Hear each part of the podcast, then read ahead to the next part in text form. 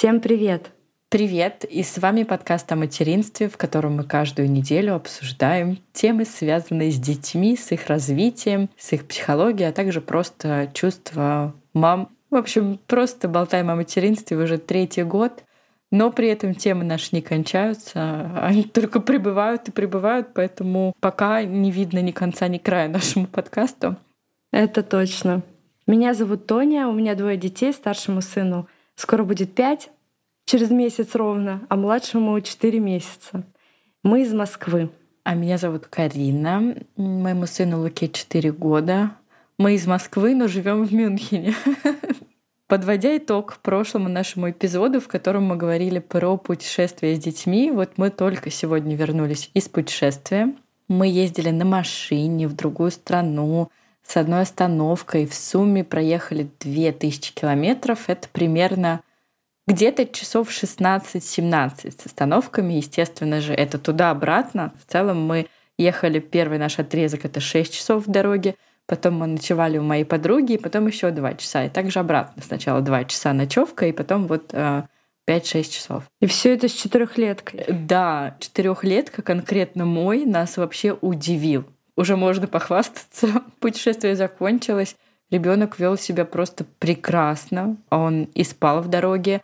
И я для себя заметила такой новый лайфхак, примерно распланировать активности на каждый час дороги. Ну, естественно, с учетом сна, потому что сон это тоже там полтора-два часа, очень удобненько. Мы играли в игры, в разные, словесные, например. Отгадывали загадки. Примерно полтора-два часа Лука тратил на прослушивание аудиокниг. Это для нас было идеально. И на обратном пути нам уже надоело слушать эти мультики озвученные, да, и мы вставили ему наушники, он слушал, а мы с мужем слушали свою музыку, болтали, как будто вообще ехали без ребенка. Что у нас еще? У нас были разные тетрадки для развития. Найди отличия, лабиринты, вот это все. Очень хорошо залипал в это, рисовал, смотрел книги.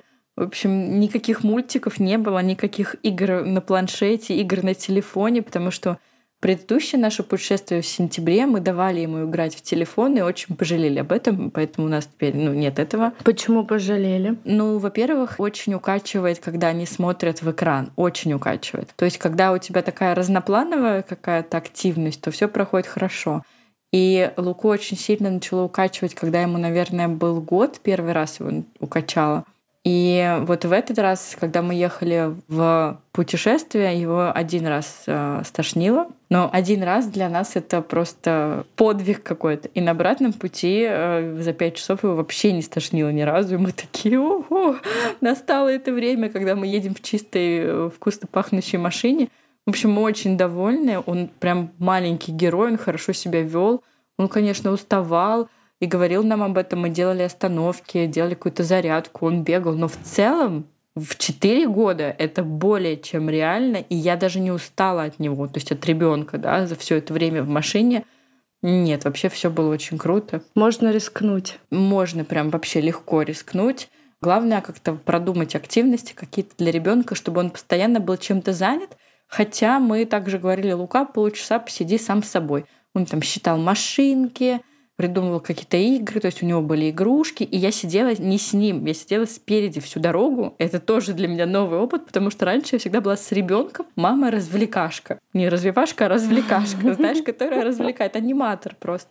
А в этот раз нет, я ехала все время с мужем, довольна тем, как все прошло. Ну, все супер. Значит, настрой у меня теперь тоже будет положительный насчет этой авантюры помимо пятилетнего ребенка у тебя есть еще малыш, конечно. Но я думаю, что с малышом тоже в таком возрасте еще должно быть нормально, пока они там не ползут никуда. Угу. Вот, но мы довольны, да, все прошло хорошо.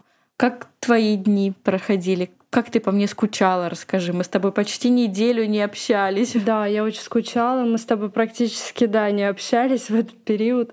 Ну, на самом деле, я ничего такого нового для себя в этот период не открыла, не сделала. Мы закончили эпопею с садиком.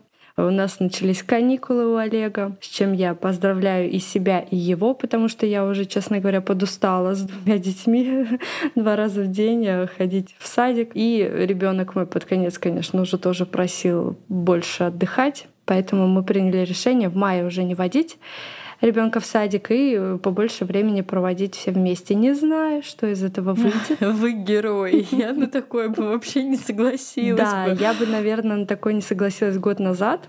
И если бы мне сказали, что у меня будет двое детей, но так как младший ребенок у меня с очень приятным характером, скажем так, я решила пуститься в эту авантюру. Посмотрим, что из этого выйдет. Услышимся через месяц, так скажем. Да, будешь держать нас в курсе. Потому что мы неделю были с ребенком. Ребенок, естественно, не ходил ни в детский сад, ни на кружки, все время с ребенком. Никому его не оставляли. И сегодня мы ехали за собакой мимо садика Луки. И Лука говорит, мама, вы что, в садик нас меня уже везете? Мы такие, нет, завтра утром, но была бы возможность. Ну, конечно, мы шутим, но на самом деле все равно устаешь, потому что вообще ребенок все время с тобой, эти 10 тысяч вопросов. Но да, завтра Лука пойдет в детский сад, и я как-то жду этого.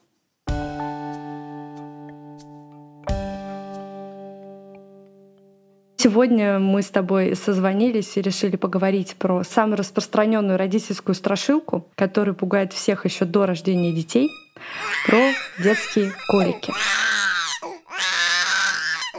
Детские колики — это то, чем меня пугали еще до рождения Олега, моего первого ребенка. И я уже начинала готовиться к ним заранее, изучала, что можно сделать, как облегчить, как вообще пережить этот период. И давай мы сегодня об этом поговорим и поговорим про наш опыт, и поговорим о том, что советуют специалисты. Я вот к рождению Ильи тоже изучала это все повторно, вспоминала, готовилась как-то. Начнем с самого начала. Вообще поговорим про то, были ли у наших детей колики, у Луки были колики. Ты знаешь, вот ты когда говоришь, что готовилась, я тоже читала про колики, но я вообще, как оказалось, оптимист. Я не знала, что я оптимист, но были такие случаи, когда я думала, ну, наверное, со мной этого не случится. И тут я на самом деле практически как в воду глядела. У Луки практически не было. У него был один эпизод трехдневный, угу. четко, знаешь, как по учебнику. Три дня в одно и то же время начинались, а, через два или через три часа заканчивались. Вот у меня было только три дня колик у ребенка, прям угу. три дня. Я их помню потому что это начиналось в 6 часов вечера и заканчивалось в 9 часов вечера. Три часа ребенок кричал, ему ничего не помогало. Но в целом я это как-то легко пережила, может быть, потому что вот это был очень короткий промежуток времени. Я знаю, у меня очень многие знакомые подруги прям долго с этим мучились и не спали ночами и днями. У меня нет вот воспоминаний таких о коликах. Я даже сегодня пересмотрела свой беременный дневник, как мы его с тобой называем, это просто заметки да, о материнстве, которые я писала. И там вообще нет ни одного поста про колики, просто потому что это действительно не отложилось как-то в моей голове. Вот спроси меня про детские зубы, я тебе расскажу, а про колики нет. Как-то у меня все было угу, тихо. Тема нашего будущего эпизода. В общем, я тоже не скажу, что это отложилось в моей памяти каким-то таким тяжелым периодом. Естественно, они у нас были, и я даже, честно говоря, вот сейчас анализирую, ты вот сказала, что он, они начинались в определенное время и заканчивались. Вот я с Олегом, с первым ребенком, такого не помню. Потому что я помню, что он мучился животом после каждого кормления. Определенный период, может быть, там пару недель, вот он покушает и начинает кричать, вот это подгинать ножки. Мне кажется, это тоже, наверное, колики, но они начинались у нас не в определенное время, а просто после каждого кормления. А с Ильей я прям заметила вот эту закономерность, когда они начинаются в одно время и заканчиваются приблизительно. Это тоже у нас длилось, может быть, пару недель от силы. И так как я уже была немножко подготовленная, мне кажется, я успешно справлялась в этот период э, с коликами ребенка, но надо сказать, что начинаются они где-то э, с месяца, и заканчиваются в 3-5 месяцев. У Ильи, когда начались колики, в месяц прям ровно, я ждала его трех месяцев окончания этого всего, но все закончилось намного раньше, к счастью, моему и его. Что стоит сказать про этот период? Самое основное, что, конечно же, он заканчивается. Нужно настраиваться на стараться настраиваться на спокойное состояние мамы в этот период, потому что, конечно, от этого ее спокойного состояния очень многое зависит, в том числе и поведение ребенка. Что меня тогда удивило, что подобное состояние, как младенческие колики, диагностируется от 8 до 40 процентов детей. Точно не у всех детей будут колики. И мамы, которые говорят, что они этого не помнят или этого не было, скорее всего, они не врут. И оказывается, больше всего коликам подвержены дети европеоидной расы, причем количество случаев увеличивается по мере удаления от экватора. То есть чем дальше ты да, от экватора, да, да, тем больше вероятность того, что будут колики. И колики одинаково встречаются как у мальчиков, так и у девочек. Это не зависит от того, на грудном они вскармливании или на искусственном, доношенные они или недоношенные.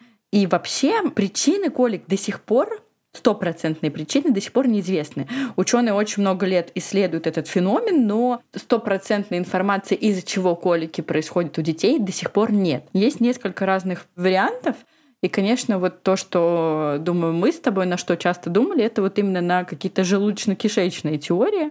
Ну вот да, да, я привыкла к этой мысли, что это физиологически для детей, в этот период характерна какая-то незрелость желудочно-кишечного тракта, поэтому возникает такое состояние у детей. То, что это еще может зависеть от э, экватора, я даже знать не знала. Интересно, с чем это связано.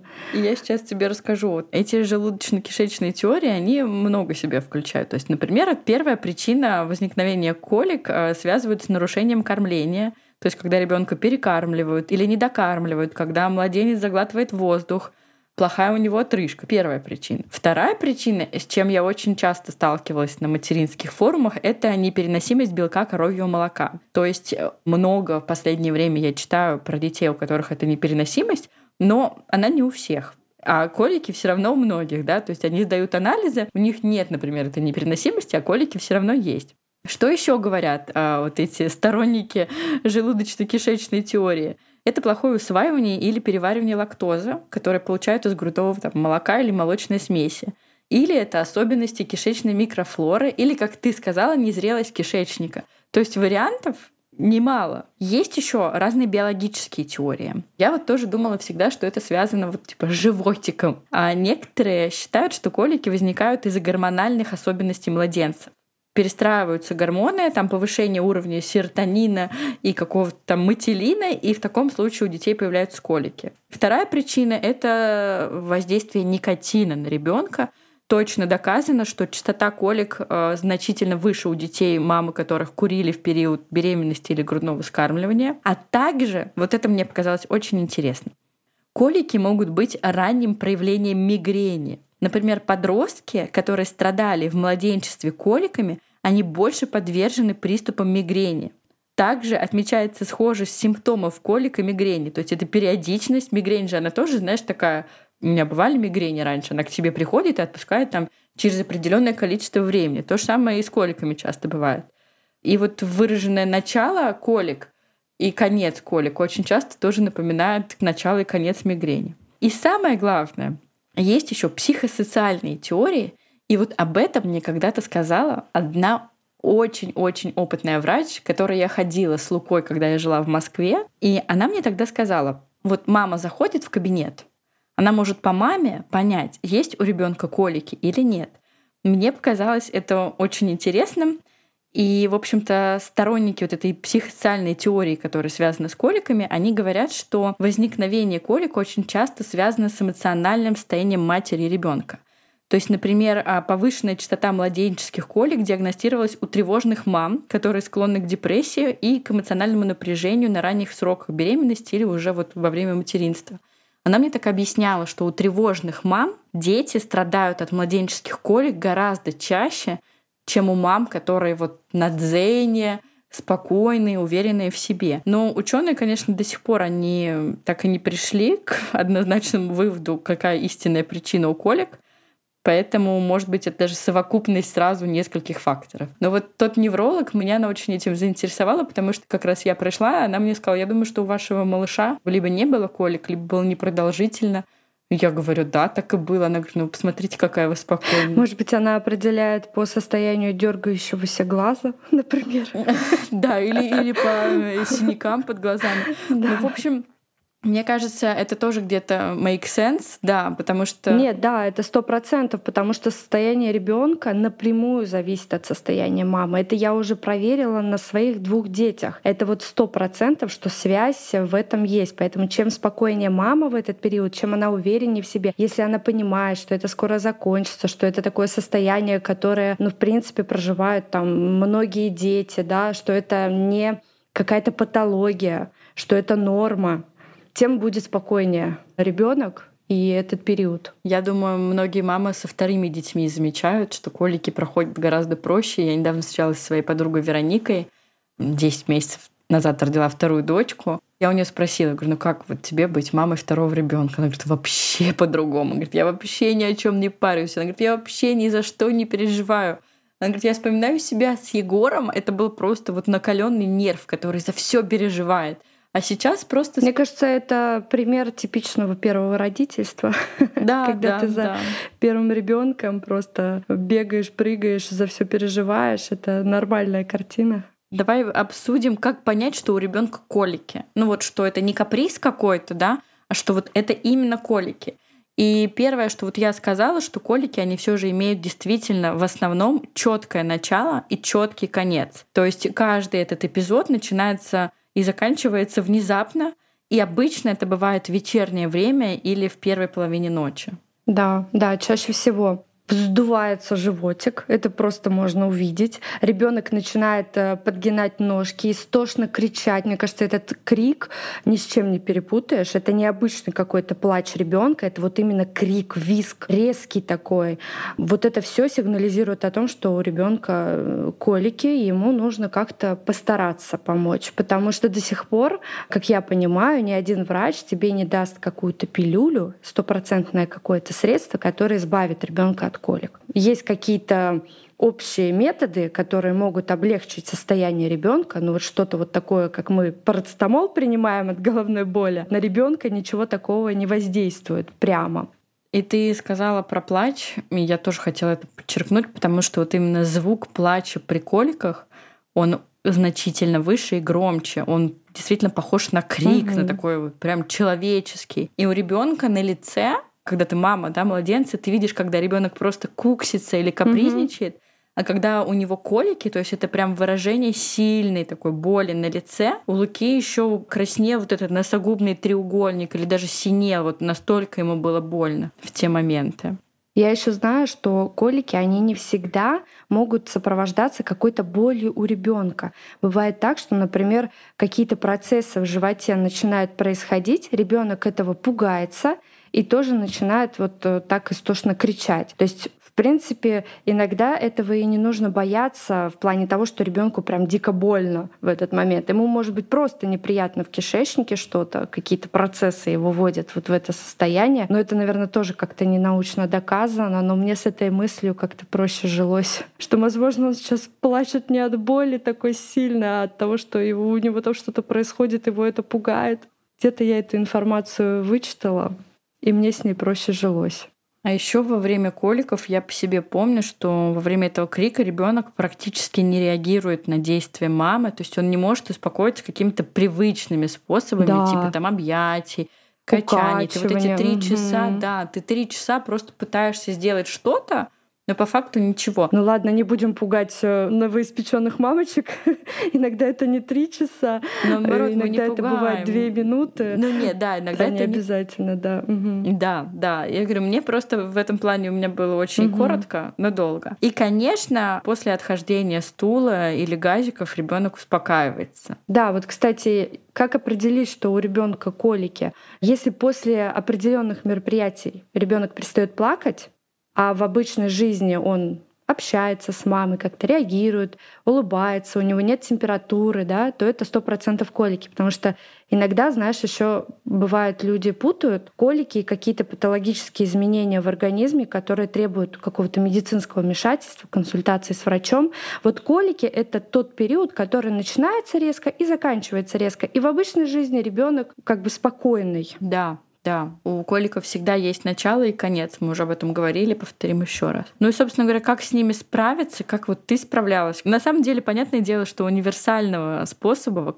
который подходил бы всем детям, его не существует. Очень много разных методик, а, и мне кажется, каждой маме нужно испробовать все, что угодно, угу. да, и посмотреть, что работает именно с ее ребенком, потому что какой-то метод точно приведет к результату. Я расскажу на примере своего первого ребенка, потому что как-то он более ярко выраженный период у нас был продолжительный, скажем так. Началось все ночью. У нас не было никакого средства от колик. Я почему-то в тот момент даже не думала, что нужно все это заранее купить. Как-то жила я месяц себе, не использовав аптечку и не проверяя ее, и жила себе спокойно. В общем, как-то ночью у нас начался вот этот приступ. Я тогда жила со своими родителями. Мой муж уехал в командировку в этот период. И в 12 часов ночи мой папа судорожно искал ближайшую круглосуточную аптеку, чтобы купить купить вот это всеми известное средство детских колик. Привез нам это средство. Ребенок два часа действительно кричал. Я ничем не могла его успокоить. Я прыгала на кровати, я ходила, я качала,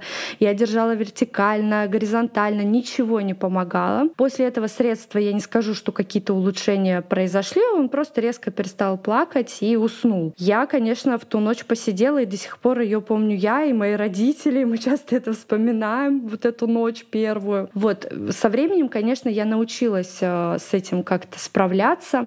Поняла, что обязательно нужно пересмотреть свое прикладывание груди, потому что я его всегда кормила лежа, мне так было удобно, у нас был совместный сон. Но вот я прочитала такую рекомендацию, что нужно ребенка кормить под углом 45 градусов, обязательно следить за захватом, чтобы ребенок правильно захватывал грудь. Я не буду никому объяснять, как это правильно делать. Я думаю, что все вы уже знаете, что нельзя, чтобы ребенок сосал один сосок а нужно, чтобы он заглатывал полностью грудь. Начала следить за прикладыванием, начала следить, в каком положении я его кормлю, и обязательно после того, как я его покормлю, я его столбиком держала, брала ладонь, клала ему на спину и немножко так стучала, так совсем легонько-легонько, чтобы там, понятно, ему ничего больно не сделать. Выходили газики, я его так еще немножко носила, может быть, минутку-две, и клала в кроватку. Вот этот способ как-то мне показалось на тот момент его успокаивал, и не было больше таких вот резких приступов, которых я не могла завершить. Буквально через пару дней к нам пришел на дом массажист, и вот как раз начались колики, и пришел вот этот э, массажист и сделал ему массаж живота. И научила этому массажу меня. Как он делается? Вокруг пупка есть мышца, прям вокруг пупка. И нужно легонечко по часовой стрелке, это очень важно, как бы массировать вот эту мышцу. Ребеночек расслабляется, у него налаживается стул, соответственно, выходят газики, и как бы в процессе в дальнейшем колики настигают его меньше. Но мне так показалось. Я еще раз повторюсь, потому что действительно каждая мама должна понять свои рычаги воздействия на это состояние. Потому что, допустим, моя подруга которой я все это рассказывала, у которой родился ребенок, и говорила, сейчас я все устрою, это работает, у нее это не работало. Это как один из вариантов развития событий, что вот массаж, столбик, правильное прикладывание как-то облегчит это состояние. У нее облегчало состояние колик у ребенка совершенно другое. Она просто после кормления на сосочку капала вот это средство, всеми известное, ну, без рекламы обойдемся. И это облегчало состояние ее ребенку. Я расскажу, что помогало мне, но я, как только приближалось время колик, и Лука уже там начинал кукситься с легонца, я начала ему давать по утрам препараты лактазы и семитикона. Но на самом деле Сейчас данные препараты, они не рекомендуются к использованию при коликах из-за отсутствия доказанной эффективности. То есть никакой доказательной базы нет, но все мамы дают это привычное нам всем средство, по-разному называется, но все они содержат семитикон. Помимо того, что я давала семитикон, я не то чтобы по старинке гладила пеленки, но у меня была такая специальная грелочка с косточками, которую я разогревала. Вишневыми, вишневыми. Да, вишневые косточки, угу. да, и луке на животик выкладывала. Также я делала массаж живота. Меня еще этому научили там с предыдущими, с крестником, по-моему, с моим или с сестрой. В общем, я уже умела это делать до того, как стала мамой. Я тоже делала массаж живота. И в основном, конечно, все эти колики переживались, что он лежал животом на мне, то есть э, тело к телу, ему так было проще. Это все, что я делала. Иногда мы его еще носили в позе тигра. А, я думаю, каждая мама это знает. Ты изгибаешь руку в локте, и на твоей ладони ребенок лежит животом, и ты вот так его носишь. Он, у меня Максим так его носил, он у него так засыпал, и нам это помогало. Но я прочитала в интернете, что же рекомендуют врачи. Как мы уже сказали, что нет одного средства, которое вам поможет, поэтому сейчас я вам расскажу о некоторых средствах, и вы потом сами выберете. Первое, что рекомендуют, это катать ребенка в коляске по улице или в автомобиле, потому что покачивания во время езды могут успокоить малыша. А если этот способ оказывается эффективным, то доктор один рекомендует выходить на улицу или садиться в машину примерно за 20-30 минут до предполагаемого эпизода колик. А что дальше они рекомендуют? А взять ребенка на руки, прижать к себе, покачивать, поглаживать, петь песни. При этом нужно быть максимально спокойной, чтобы малышу не передалось чувство тревожности. Также рекомендуют а, шумовую терапию, какой-то белый шум, фен, пылесос, вытяжку, стиральную машинку или другие приборы, или просто приложение на телефоне с белым шумом. Считается, что белый шум может успокоить многих младенцев. Предлагают ребенку пустышку, Сделать ребенку теплую ванну. Кстати, нам это тоже помогало. Вот именно теплая водичка на животик поливать было классно. Мягко погладьте живот младенца, произведите несколько круговых движений по часовой стрелке. Старайтесь не перекармливать ребенка, выдерживая интервал между кормлениями 2-2,5 часа. Вот, да, кстати, точно. Я с Ильей прям выдерживала эти интервалы, и мне прям виден был эффект от этого. Тут дальше идет про диету на грудном вскармливании, но это доказательный доктор, который пишет, что в целом питание матери никак не влияет на колики, но можно попробовать изменить привычное питание, если другие способы не приносят результатов. Может быть, исключить капусту какую-то. А для детей, которые находятся на искусственном вскармливании, можно попробовать заменить а, молочную смесь на какую-то гидролизатную. Очень многие мне советовали в этот период изменить питание. И когда я позволяла себе что-то съесть, там яблочко, мне помню, очень хотелось съесть, и особенно если я его ела при всех, сразу винили меня в этом, если мой ребенок просто начинал капризничать. И меня еще помимо того, что ребенок плачущий, кричащий, еще чувство вины накатывало. Даже этот врач пишет, что мама, которая кормит грудью, не обязательно придерживаться гипоаллергенной диеты. То есть можно попробовать, когда никакие другие способы борьбы с коликами не работают, но если это тоже не помогает, то возобновить привычное питание. Вот у меня с Олегом такое было, что я попробовала вот этот способ исключить, сидела на жесткой диете, я там кроме гречки ничего не ела, и это вообще не помогало, и я еще была мало того, что голодная, уставшая, так еще и, мне кажется, с каким-то нервным перенапряжением эмоциональным в этот период. И когда мне уже советовали исключить какие-то продукты в питании с Ильей, я сказала, слушайте, ребята, я это все проходила, это не работает, и я не буду этого делать. Со вторым ребенком, да, слава богу, не потребовалось. Да с этой диетой на ГВ, я помню, как мне одна моя знакомая, я не успела родить ребенка, она мне говорит, ну все, вари, значит, кастрюлю гречки себе, курогрудь и все, только этим и питайся. Я такая, а, а почему? Да. Ну ладно, про это как-нибудь отдельно поговорим. А что еще доктор говорит? Он говорит про пробиотики, но исследования, которые проводились по использованию пробиотиков при младенческих коликах, они противоречивы. Пробиотики не могут предлагаться в качестве лечения. Вы тоже можете это попробовать. Кому-то это поможет, кому-то нет. Но на самом деле будьте аккуратны с пробиотиками, потому что в США был проведен ДНК-анализ пробиотиков, согласно которому содержимое препаратов нередко не соответствует видам бактерии, которые указаны на упаковке. А в таком случае можно вообще навредить малышу. Дальше он говорит про препараты лактазы и семитикона. И также говорит, что данные средства не рекомендуются к использованию при коликах, потому что отсутствует доказанная эффективность. растительные препараты, я помню, мне каждый второй писал про водичку с укропом. Да, да, да. Их нельзя рекомендовать, потому что также отсутствует доказанная эффективность. То есть как бы польза не превышает вред, но в целом смысла в этом нет.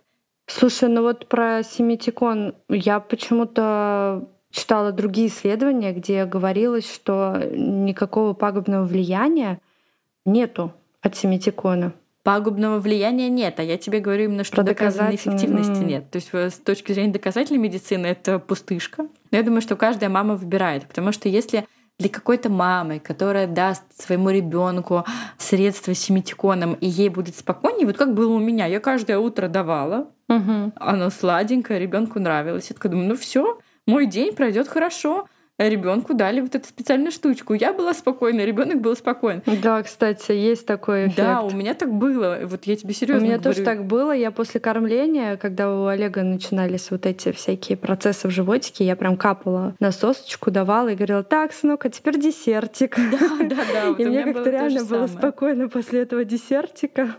А самый-самый-самый вот этот метод, который иногда пугает вообще, когда я про него слышу, трубочка газоотводная, которая тоже борется, да, как бы с э, газиками. Не знаю, честно говоря, я не пробовала. Читала рекомендации, что многим помогает. Я как-то пыталась один раз попробовать. Еще Лука был маленький, но у меня ничего не вышло. Но вот моей сестре, ей сейчас уже 8 лет, но когда она была маленькая, ей очень помогало. Когда Лука был маленький, папа там первым делом мне про эти газоотводные трубочки что-то пытался донести, но у меня они были куплены, но опять же они, да, не использовались. Самое главное, что я хотела бы сказать нашим слушательницам, конкретно мамам, мы понимаем, что ваш ребенок плачет, и никакие способы могут в какой-то момент не помочь. Мама в этот момент чувствует нервное напряжение и сама уже готова мама кричать. Я знаю, такое часто бывает. В таком случае я всегда рекомендую любой маме положить ребенка в кроватку и позволить этому ребенку 10-15 минут поплакать, а в это время, чтобы мама попробовала успокоиться сама. Там, я не знаю, поговорить с подругой по телефону, выпить теплый чай, Потому что дети очень считывают ваше состояние, и лучше, пускай он будет в безопасном месте какое-то время кричать один, но у него будет спокойная мама. Потому что я знаю случаи, когда крик младенца мам доводит, там, не знаю, начинают трясти ребенка или еще что-то. В общем, в таком случае лучше пускай кричит один, но вы сможете дать себе какую-то передышку. Я бы еще дала совет э, в этот период э, делегировать какие-то обязанности на мужа, потому что поддержка в этот период необходима как никогда за все ваше родительство. Вот я, пройдя через это, уверена и убеждена в этом, что привлекать маму, мужа, не знаю, сестру, подругу, чтобы она как бы и морально вас поддерживала, и по возможности физически, когда вы не вывозите это состояние, как бы пытаться его с кем-то разделить.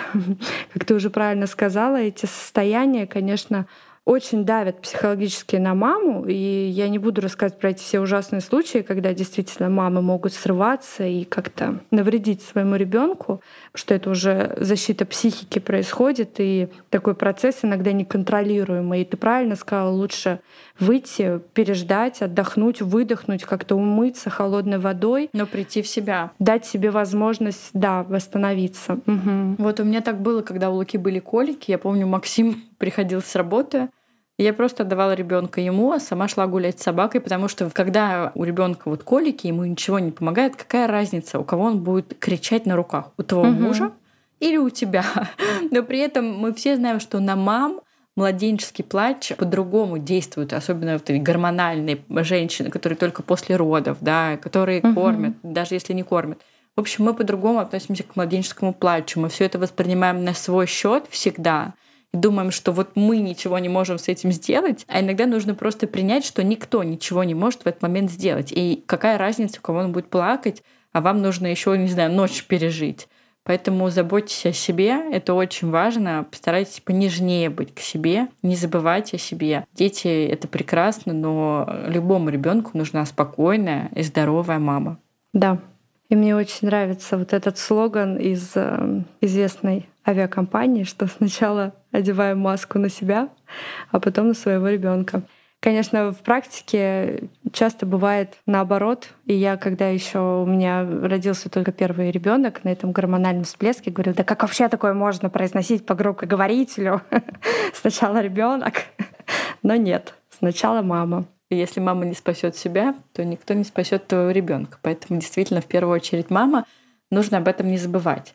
Я думаю, что мы достаточно неплохо поговорили про колики, с учетом того, что я вообще забыла, что это такое. А, Надеюсь, это была какая-то полезная информация для наших слушательниц.